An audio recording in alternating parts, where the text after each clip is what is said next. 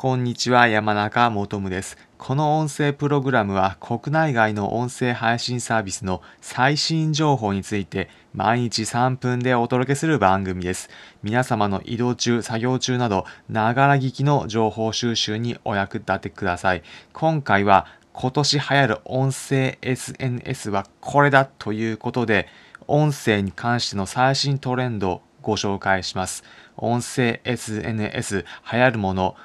クラブハウスというサービスにぜひ注目してください。なぜかというと、コロナ禍で皆さん疲弊した方にとってゆっくりくつろげる音声の SNS のサービスになっているんです。どんなサービスなのか一言で言うと招待制の音声 SNS になっています特定の招待コードを持った方がサービスに参加できて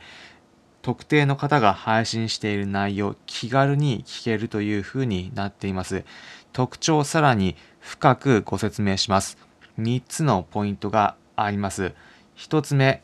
チャットの機能がないということです。配信するときにチャットで書き込めるようなものもあると思うんですが、こちらのサービスは音声でただ配信するだけなので、配信者側は気兼ねなくただ雑談するというような形式、また聞く側もチャットを確認する必要はないので、ながら聞きができる。つまり結論で言うと、気軽にこのサービス利用できるということなんです。二つ目のポイントとして、アーカイブがないということです。配信した後、その内容を残すことができるというようなサービスもありますが、こちらのサービスはアーカイブが残りません。だからこそ、その場ですぐに聞きたい配信があれば、今しか聞くことができないということで参加者が取り込めるので流行るのではないかというふうに考えています。そして3つ目のポイントが今コロナ禍で進んでいる中、周りの目を気にしてしまうというようなこともある方にとって、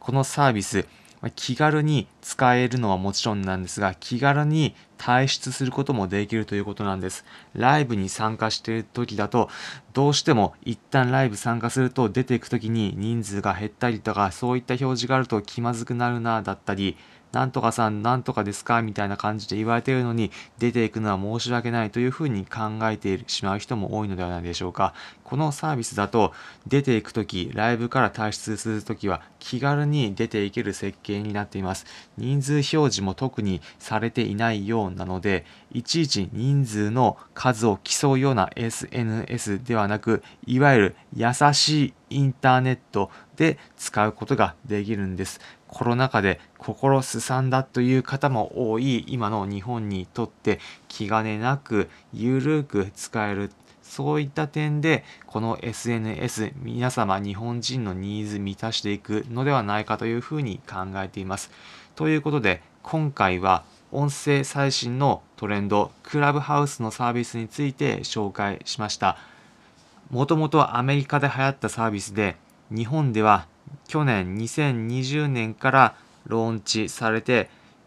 今2021年の1月頃からいわゆるアーディアダプター層、まあはい、サービスに対して敏感な人たちですねから使われているサービスになっていきます。この2021年はこのサービスがま席巻するのではないかと個人的には予想しています。今回の内容参考になったという方はいいねの高評価コメントまたこの音声プログラムのフォローもぜひお願いします。ちなみに今回紹介したクラブハウスについては説明欄のところにリンク先貼っておくので気になる方はチェックしてください。最新の音声のトレンドについて聞き逃したくない方はぜひ音声プログラム終わる前にこの音声プログラムのフォローをぜひともお願いします。それでは皆さん良い一日をお過ごしください。また次回お会いしましょう。